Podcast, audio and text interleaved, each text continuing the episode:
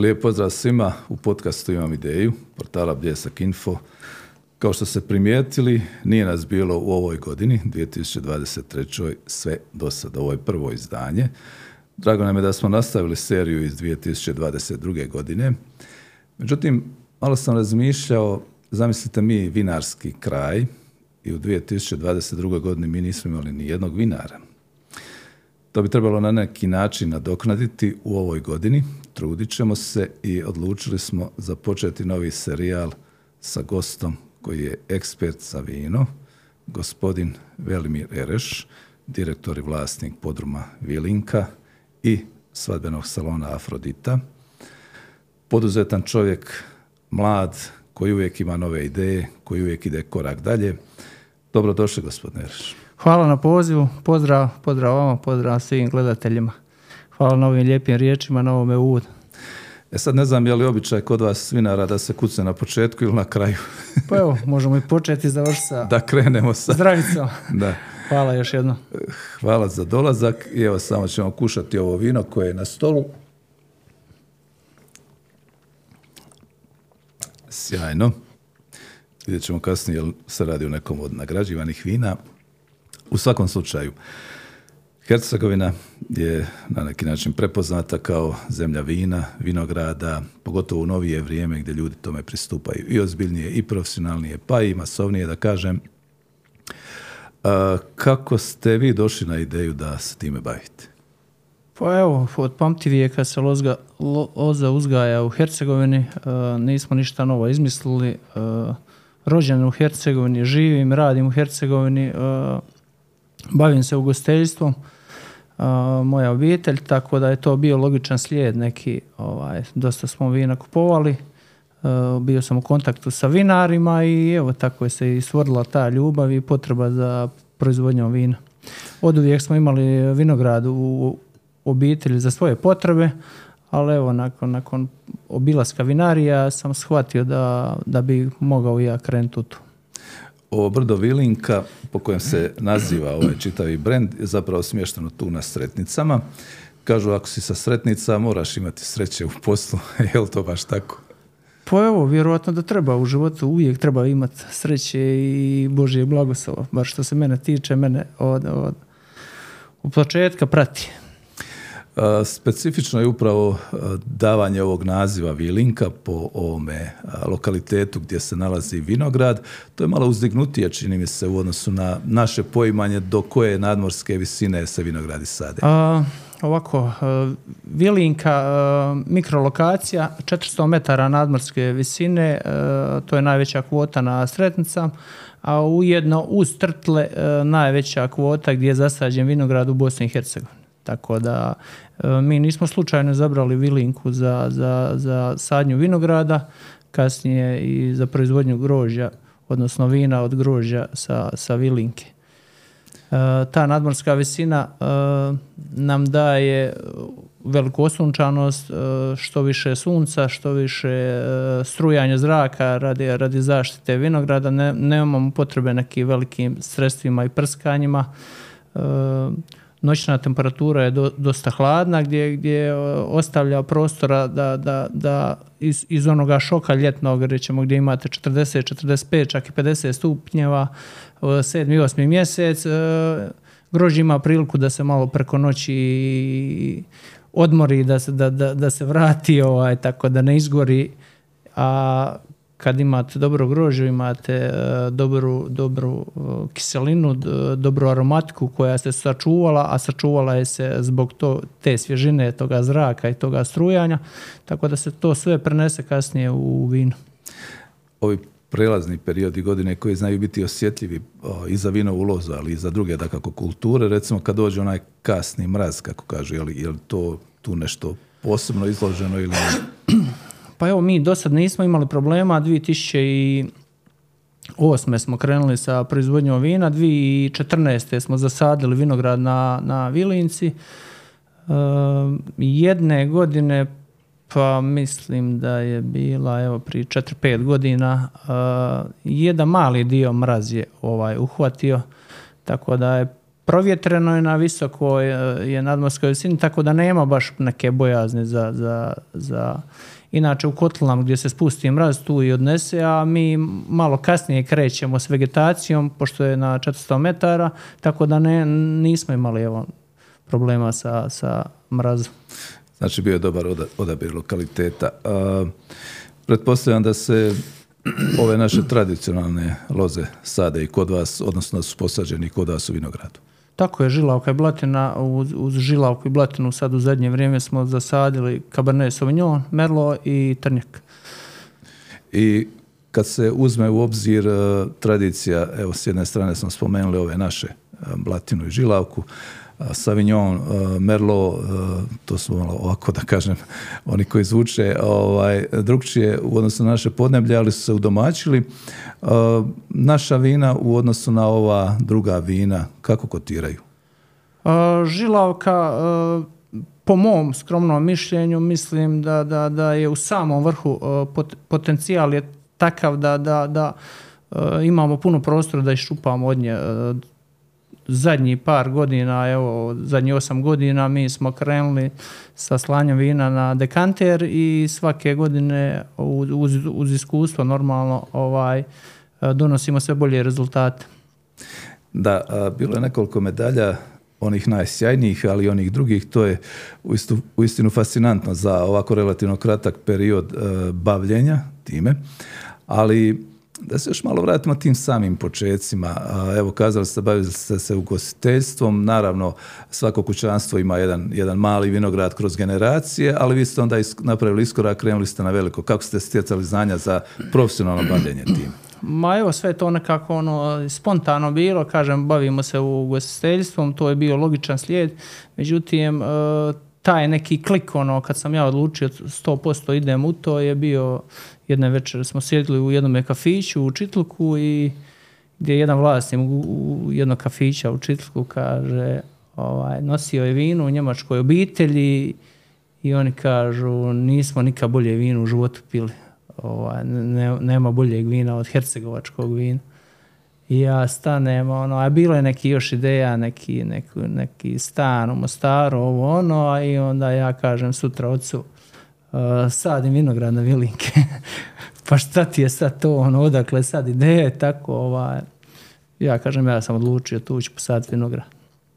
Imao sam i neke, neke uspomene uh, lijepe sa svojom bakom sam ovaj, bio na tom brdu Vilinka, ona je čuvala ovce i tako ovaj, nešto taj sami toponim Vilinka, vjerojatno, ovaj, to sam negdje i pročitao u, u, u ranijim intervjuima, veže se za one naše vile, odnosno Tako priče je, mitologija, vile su izvodile noćne plesave, vezale konjima rep, pletenice i tako meni je baka to pričala na tome brdu ovaj, i sve se to nekako urezalo u moje pamćenje uh, i nisam htio, kad sam osnovao vinariju, nisam htio kao što je većina da ovaj, svoje prezme za, da nosi uh, brand vinarije, ja sam se odlučio da to bude Vilinka, da u startu budemo malo drugačiji nego ovaj, ostali.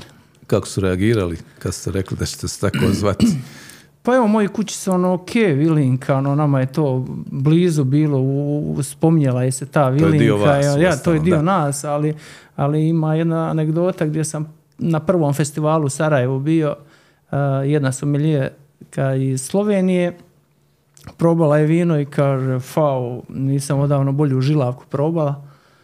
E, super, i nakon sat vremena vratila je se, ovaj, kaže, oprosti, ovaj, non stop me ovo žulja vilinka. Stvarno nisam bolje vino, ovaj, evo sve sam i sad probala, ovaj, žilavka vam je top, nisam nikad čula za vas. Ali gluplje ime nisam čula za, za, za vinariju. Baš tim riječima. da. Ali više onda, popila onda, jel? da, ali je se ispričala nakon par godina. Ovaj, sretali smo se i ovaj, kad je skužila da to sve ima smisla, da je to mikrolokacija i da je, da je ta lokacija specifična i evo kažem po mom mišljenju jedna ustrtle jedna od najboljih lokacija za sadnju vinograda u Bosni i Hercegovini. E, priče o uspjehu kasnije, protekom vremena, uvijek pomalo zvuče bajkovito.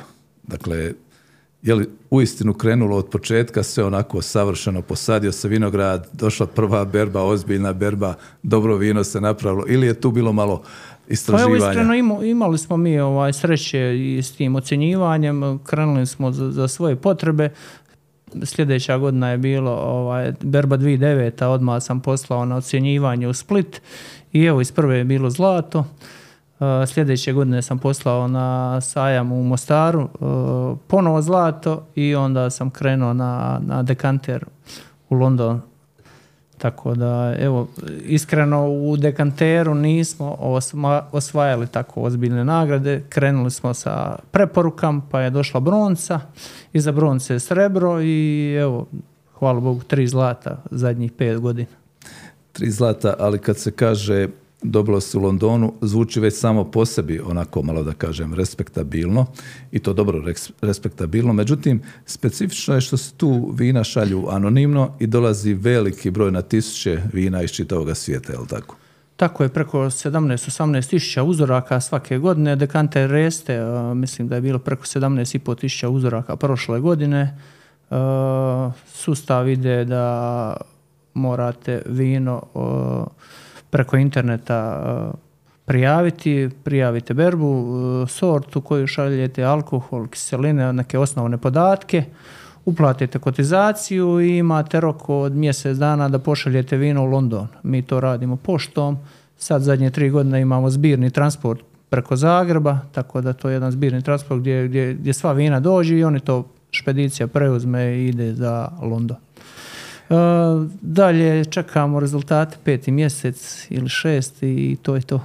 U ovoj godini, da. Vjerojatno će doći nove nagrade, ali nagrade koje se osvoje po sajmovima, bez obzira da li lokalnim, koji su također cijenjeni ili ovim svjetskim, koliko onda otvaraju na tržištu prostora, koliko je onda lakše se, da kažem, predstaviti na tržištu i biti uspješan? E, nagrada kao nagrada ništa ne znači ako nemate dobro vino. E, vi možete poslati bilo šta, ne znam, možete kupiti najbolje vino na svijetu i poslati ga na ocjenjivanje pod svojim brendom.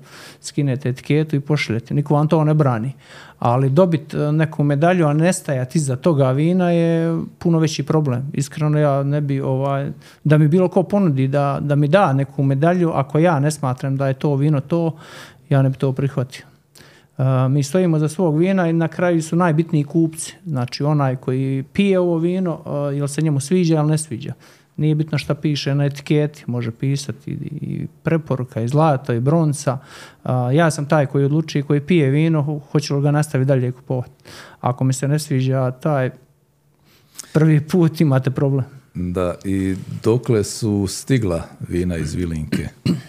Gdje ih prodajete, gdje ih plasirate? Evo upravo smo ovih dana spremili e, evo četvrtu godinu za redom e, za Njemačku, e, radimo izvoz za Ameriku, imali smo prošle godine i za Švedsku ponudu, međutim evo nemamo količina dovoljno. Trebali smo i za Hrvatsku, mislim da ćemo i ove godine to ostvariti, e, tako da što se tiče prodaje nemamo problema sa zas. Da, jedno pitanje me ovako uvijek zanima kad su pitanje određene branše, ljudi koji su unutra možda nemaju uvijek vremena da naprave nekakav pregled situacije, to više rade možda neke stručne službe i što se tiče statistike i nekih odnosa i trendova i tako dalje, ali ipak često komunicirate s kolegama iz branše i tu ste prisutni stalno u tom vinarskom kraju.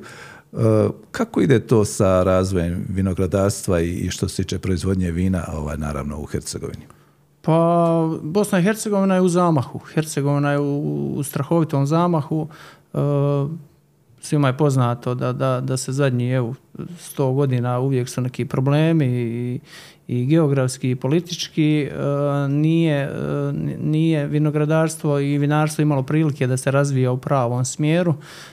imali smo Jugoslaviju u zadnje vrijeme gdje je bilo zatvorno tržište, proizvedete što proizvodite, to se i proda u tom sustavu, tako da ono, zadnjih 20 godina je krenulo u pravom smjeru. Sve ono što je dostupno u svijetu, Vinaru, u Kaliforniji ili Australiji, Čile, u, u Bordeaux, u Toskani, dostupno i nama. Svi oni koji prodaju sredstva i opremu, njima prodaju i nama. Tako da dostupno je, e, ide u dobrom smjeru, imamo mi tu puno zaraditi, e, puno toga fali i financijski i, i, edukacije i ali evo, mislim, mislim da, da u zadnjih 20 godina ni u jednoj branši se nije napravio takav iskorak kao u vinarstvu. Da. Evo, spomenuli ste i sami, oprema se može kupiti ako se ima novca, vrhunska, nikome nije ovaj, to uskraćeno, međutim, evo, ove spomenute edukacije, gdje se ovdje mogu stjecati znanja, morali se malo dalje ići da se uči novo? Pa tako imamo ovaj, tečajeve za, za someljere, ima nešto tu u Bosni i Hercegovini, ali najbliže nama je e, Hrvatska, tako da a evo, naj, najbitnije je raditi sa svojom sortom, raditi sa svojim vinogradom. U vinogradu se pravi vino, dobra sirovina. E, ja imam jednu finu ekipu gdje se družimo, otvaramo vina iz cijelog svijeta, uspoređujemo, dosta puta radimo to i na slijepo vina, kušamo, ocjenjujemo, komentarišemo i onda kad otvorimo boce zna biti iznenađenja.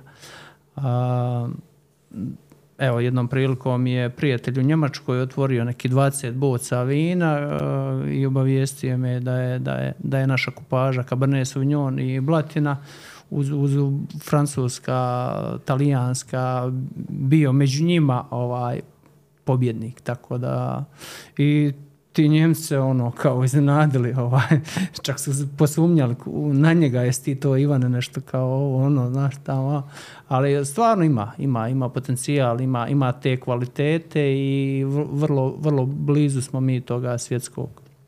Dostiglo se već, da. da. Pa dobro, vjerojatno i ta tradicija utječe na to da ovaj, ta stečena iskustva i sami, sami taj ovaj, respekt koji ljudi imaju prema ovim brendovima pomaže i onda naravno i motivira vas koji se time bavite da to dalje razvijete. Kako se inače odnosi unutar same branše?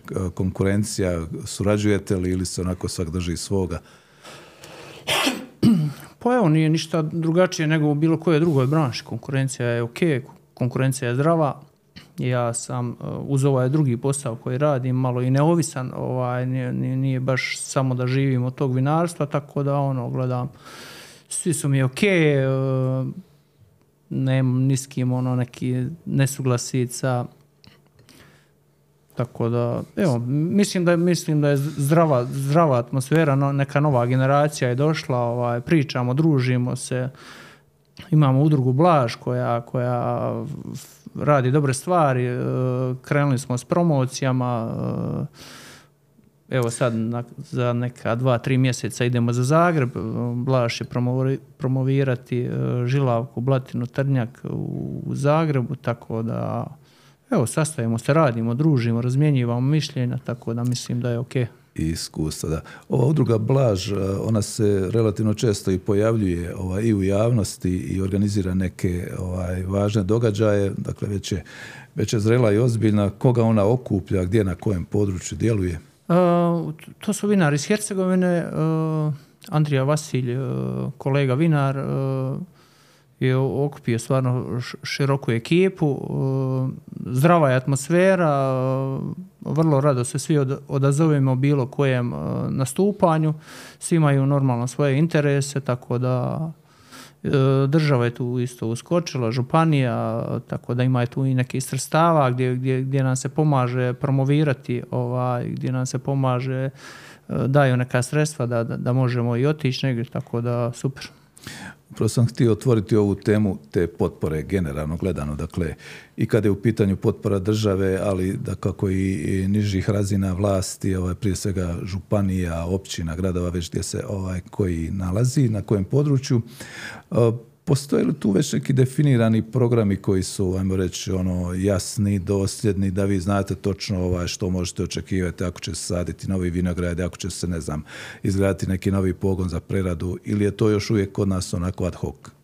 Ma idu neki predpristupni fondovi Europske unije, imamo mi i županijske poticaje, imamo i državne poticaje. Ja iskreno na početku, kad sam se krenuo baviti s ovim, nisam imao neke sreće s tim poticajem Ovaj, I tu sam se nekako dva, tri natječaja sam išao, nisam uspio i tu sam se nekako i ohladio, nisam u zadnje vrijeme. Međutim, zadnje dvije, tri godine je krenulo, imali smo u koroni eh, podsad županije gdje smo morali investirati u novu opremu, neki 25-30% smo od, od od iznosa koji smo uložili dobili od županije. Stvarno hvala im na tome. Puno nam je pomoglo. Imali smo sad, evo, osobno ja od grada Mostara, Marija Kordića i, i ekipe iz grada Mostara. Tako da, evo, ide, ide to, kažem, u dobrom, u dobrom smjeru to je, to je praksa cijelog svijeta i mora se ulagati u proizvodnju.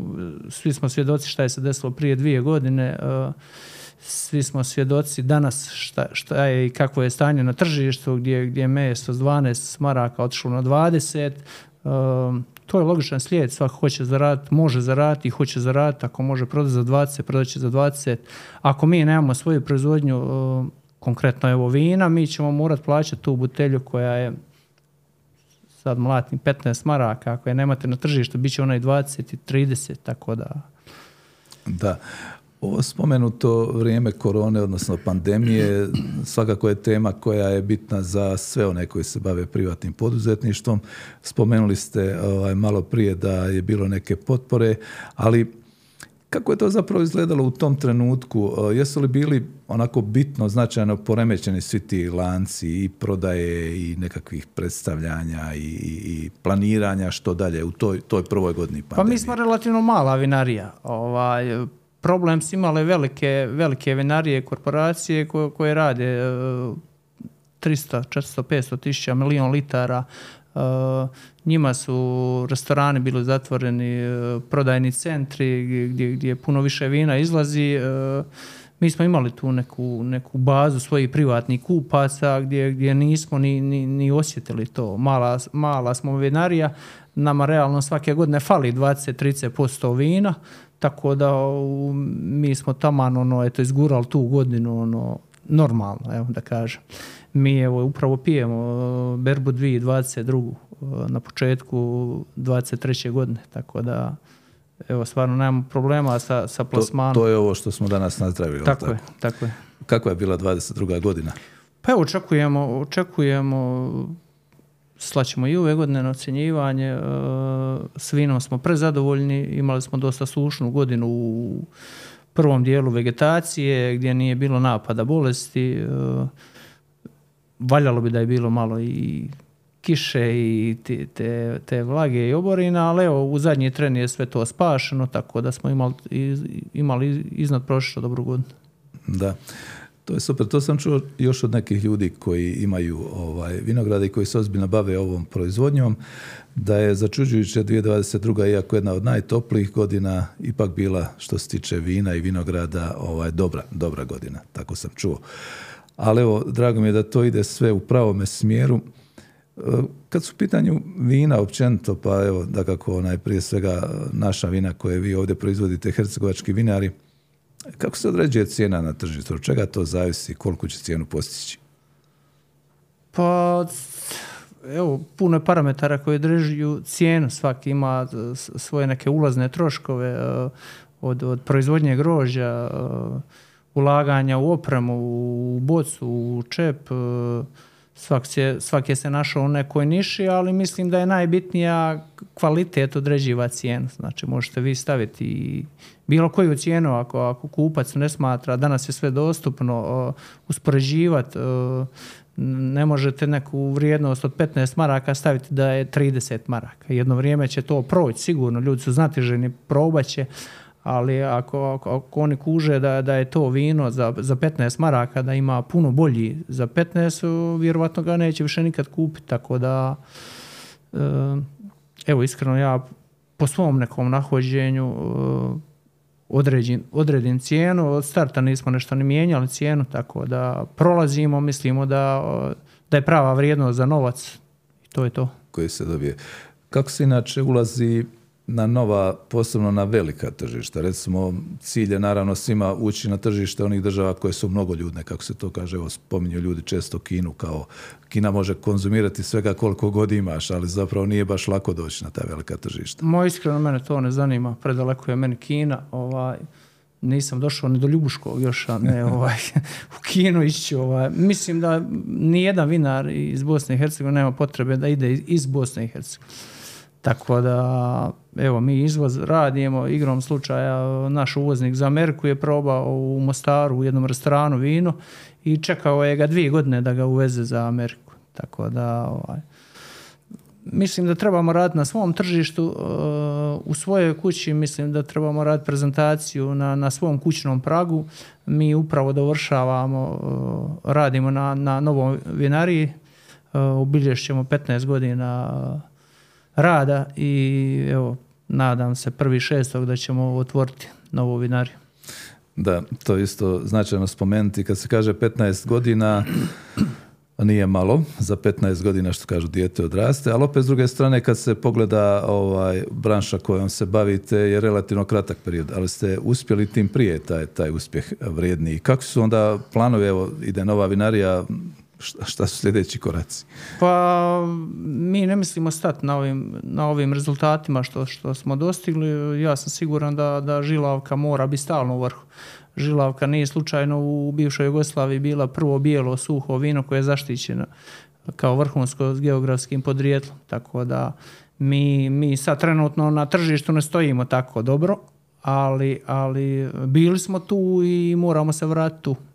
Tako da to je naš cilj vinara da, da vratimo onaj sjaj koji pripada žilavci plus da dignemo to na još jedan veći nivo jer, jer, jer žilavka kao sorta i ova mikro, mikrolokacija, mikroklima u Hercegovini to zaslužuje i to tu nema uopće sumnje da će se to desiti pitanje hoće se desiti za godinu, dvije, pet ili deset, to je sad na, na nama šta će se desiti. Da, u novije vrijeme čini mi se da neki vinari eksperimentiraju, odnosno ozbiljnije se počinju baviti i nekim drugim sortama iz ovoga kraja koje su možda bile malo stavljene po strani. Evo, spomenuta je Krkošija, ne znam koje. Ovaj. Zapravo, ko, što mi tu još osim žilavke i blatine možemo ponuditi? naš favorit i naša budućnost e, je trnjak i on će imati ozbiljno, ozbiljno mjesto u, u proizvodnji sigurno svakog vinara u budućnosti. Jer e, sa blatinom, e, iskreno da budem, e, nećemo moći raditi, niti možemo raditi neka crvena ozbiljna vina za odložavanje. Blatina nije ta sorta koja je potentna da to napravi. U suprotno, trnjak to može. Trnjak nije uopće iskorišten, trnjak je se sadio kao oprašivač uz blatinu i bio je zapostavljen. Eh, vinarija Čitluk i Nujić su eh, krenuli sa prvi sa proizvodnjom eh, sortnog trnika i fenomenalne rezultate daje. Da, a koja je sad tu razlika? Dakle, radi se o crnom vinu ovaj, također. Evo, za blatnu je rečeno nije možda najpogodnija sorta za odležavanje i za, da se izrade ta najkvalitetnija vina. A što karakterizira trnjak? A, u samom startu vi imate blatinu koja može dati jedan gros kilo gdje u sastavu toga grozda imate 99% vode, e, odmah ste u startu zakinuti za neki kvalitet. Za, za dobro vino vam treba suha tvar, e, treba vam kiselina. E, u blatini to ne možete ovaj, imati. Ona nije predodređena genetski ni, ni prirodno da, da se radi od blatine velika vina. Blatina je vino za do pet godina, ja bi to usporedio sa, sa dobrim Pinot Noirom, vino za, za svaki dan, ali bez neke kupaže, kupažiranja sa, sa evo rećemo Merlom koji da isto dobre rezultate, sa, sa Trnikom ili Cabernet Sauvignonom, teško da možemo napraviti neko veliko ozbiljno vino. Da. Uh, struka je jako važna. Evo, spominjali smo u nekoliko navrata da se sve to unapređuje, da se ljudi obrazuju, da su ljudi danas na znatno višem stadiju kada je u pitanju i, i ovaj, bavljenje vinom i, i poznavanjem tehnologije i svega drugoga. Ovdje postoji i fakultet na kojem se ljudi mogu obrazovati, postoje neki ljudi koji su već se afirmirali kao dobri sommelieri ili ljudi koji poznaju tehnologiju proizvodnje vina. Uh, koliko kod nas se mogu vinari osloniti na ovo, ove ljude koje ja spominjem. Dakle, imamo mi jednu bazu baš stručnjaka koji mogu u svakom trenutku pružiti potporu? Pa evo, agrometaranski zavod e, u Mostaru radi, radi dobar posao, fakultet također. E, ali ipak mislim da smo mi premali, premalo je tu vinarija, pre, premalo, premalo udio mi držimo sad trenutno tržišta. Vinarije se moraju razvijati, moraju se širiti, mi moramo veće produkcije raditi, tako da bi imali potrebe za, za novom radnom snagom, da bi imali potrebe za, za somelijerima, za, za, za enolozima i sve ono što je vezano za vinariju. Ima li interesa, primjećuje li se to, ne znam je li vam poznato, ali evo recimo kod mlađih generacija, žele li se time baviti, žele li postati enolozi jednog dana i profesori sveučilišni ako treba i somelijeri? Pa srećemo te ljude, mi smo u kontaktu stalno. ima stvarno se, kažem, diže se ta kultura ispijanja vina općenito u, u našoj zemlji, tako da kako reste i potrošnja i reste i proizvodnja i reste interes i mladih ljudi koji se u, već u ranijim izlascima po klubovima već možete naći butelje, to se prije deset godina nezamislivo je bilo. Da, sad ću ovako malo laički po nekoj svojoj navici postaviti pitanje. Recimo kad idem u trgovinu, ako ću kupiti neko vino, nekako uvijek prvo pogledam naša vina. Malo zbog navike, a malo i zbog toga da ono ipak ovaj, kupujem domaću robu. Međutim, primjećujem da ima određeni izbor iz stranih vina, pogotovo bolje ovaj, opskrbljenim marketima. udio naših vina u, u, trgovinama, u marketima, je li dominantan, je li se najviše prodaju domaća vina? Pa mislim da, da mi u BiH držimo neki 25 do 30% konzumacije samo. Znači 70% mislim da je uvoz. Uh, iz tog razloga sam malo prije rekao, mi nemamo potrebe ići u Kinu nikako. Mi trebamo uzeti taj dio kolača, uzeti. mislim da smo, što Mislim da, smo uvezli prošle godine 30 miliona, a izvezli neki 5-6 miliona i to vam je da smo uzeli ti 25 miliona, podijelili na neki 30 vinara, došli bi do, do ozbiljne cifre, tako da imamo mi tu prostora još za raditi. ima i država tu dosta prostora za ulaganje i poticanje i promoviranje, ne, ne nas, ne mene osobno, ali žilavke, naše autohtone sorte, naše blatine, našeg trnka i svega onoga što mi proizvodimo u Bosni i Hercegovini.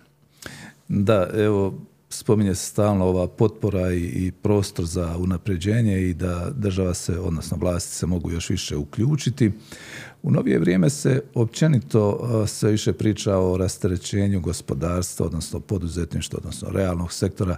Dakle, onoga dijela društva gdje se stvara, stvara nova vrijednost. A koliko bi recimo samim vinarima, odnosno proizvođačima vina, značilo to da se usvoje sad novi reformski zakon, evo priča se o usvajanju novog zakona o porezu na dohodak, novog zakona o doprinosima, ili to ne utječe baš toliko na konkretnu pa, branšu?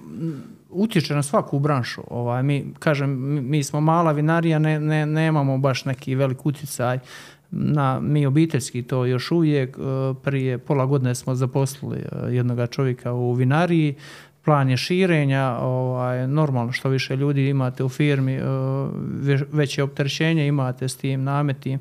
Iskreno ja evo plaćam za svoju firmu te ono kad sam krenuo plaćati preko internet bankarstva, ono nisam ni znao da, se to plaća, neka voda, ovo, ono, tamo, vamo, pet maraka, 12 za ovo, za ono, ono, nije mi palo na pamet ono, da se ikad to plaća, tako da, ono, imao sam knjigovodstvo, oni to tamo plate, i on, ali evo, valjda to tako mora biti, nemam pojma.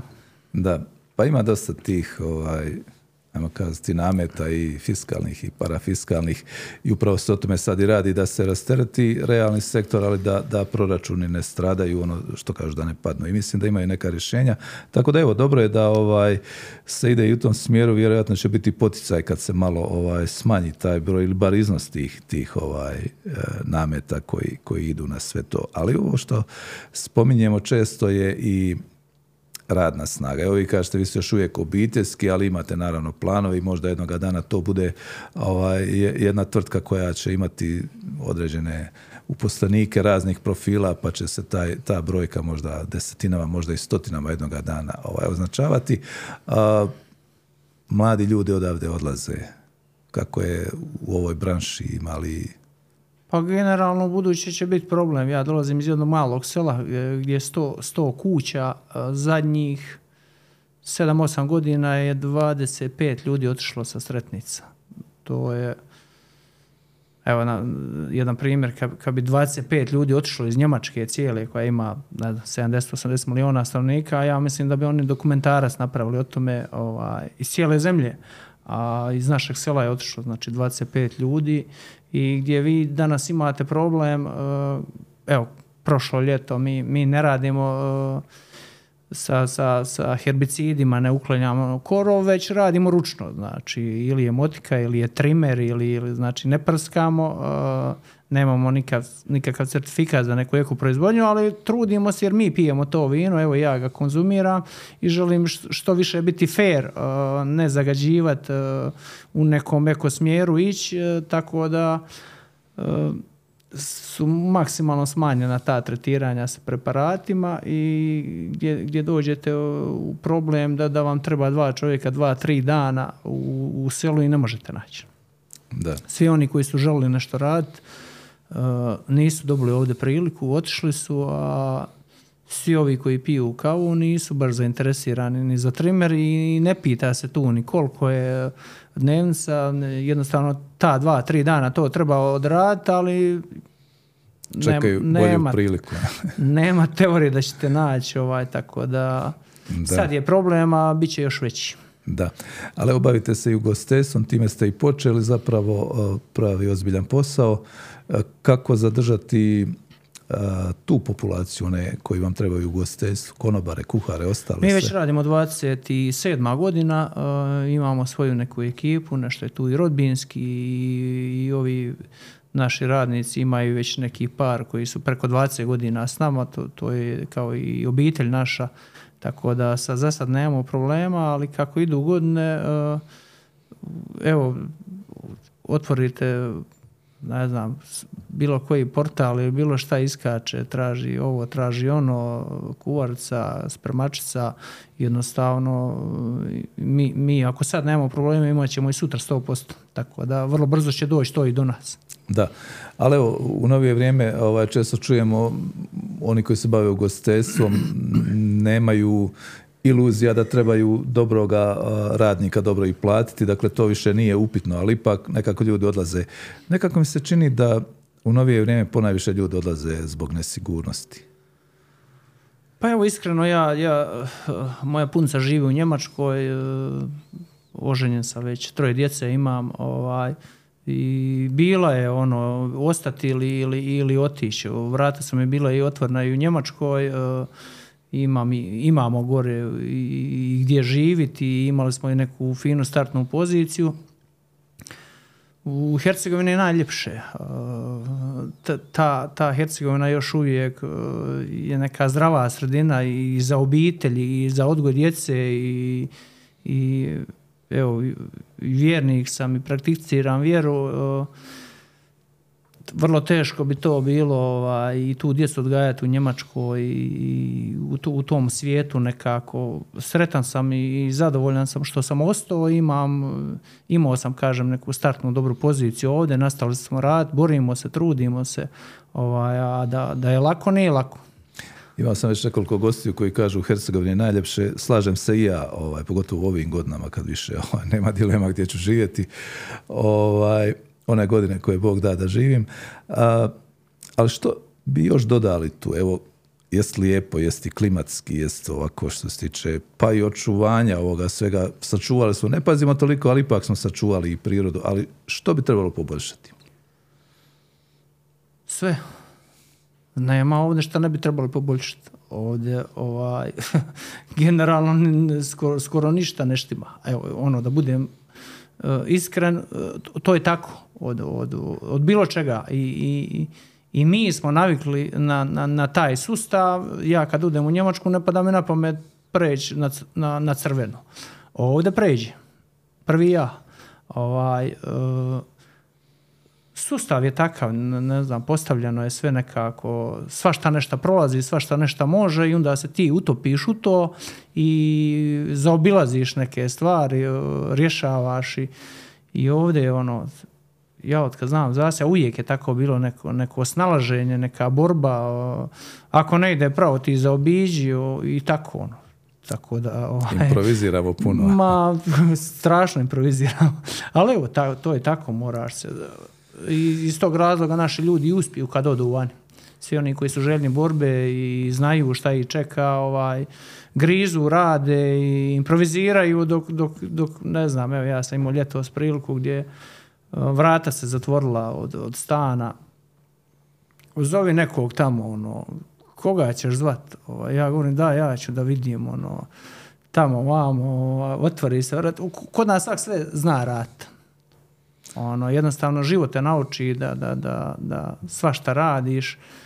U svijetu to nije tako. Zna se ko sijalcom mijenja, zna se ko, ko je moler, zna se ko je ovdje, ovdje svak svašta radi. To je tako. Da, ne može svak bravu mijenjati, ali tako, kao kod nas. Da. A dobro, ovaj, ima naravno, ovo je odlično rečeno, sve treba mijenjati. Generalno nam je taj napredak nužan, da kako svak treba početi prije svega od sebe, ali i sustav treba da se tako postavi, da se uštima, da se utegne nekako, da, da nas malo prisili, da se ponašamo, a jesmo spremni se ponašati a, puno, puno odgovornije, samo, samo da nas se malo, malo navede. A, nekako ćemo na samome kraju možda pokušati a, poslati neke poruke ili barem a, nagovijestiti ovaj, nešto što će možda biti inspiracija i drugima. Kako ide dalje? Što se dalje radi? Evo. A, pa evo, mi smo prošle godine, moram se pohvaliti, za, za našu žilavku koju, koju smo radili jedan mali eksperiment.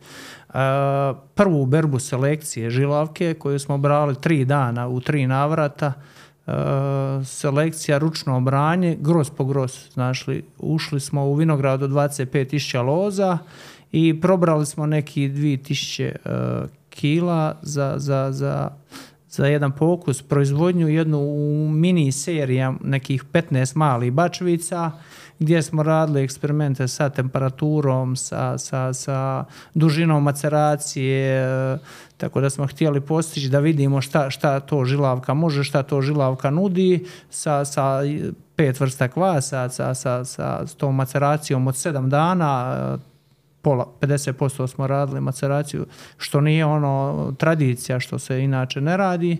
Na kraju smo dodali, kad smo fermentirali to, pretočili, 25% smo stavili u novi hrast francuski, 75% smo ostavili u inoksu, poslije smo sve to zblendali nakon dva mjeseca, poslali smo na ocjenjivanja i evo 96 bodova od mogućih 100, 100 se nikad ne daje koliko ja znam ni 99, Uh, u, u svjetskim znači okvirima uh, je Savršeno najbolji, ne može biti, da, ali je blizu. Da, ali može i bolje. Znači, vrlo blizu smo bili platine, vrlo blizu smo bili toga da je naše vino regionalni pobjednik ili najbolje bijelo suho vino.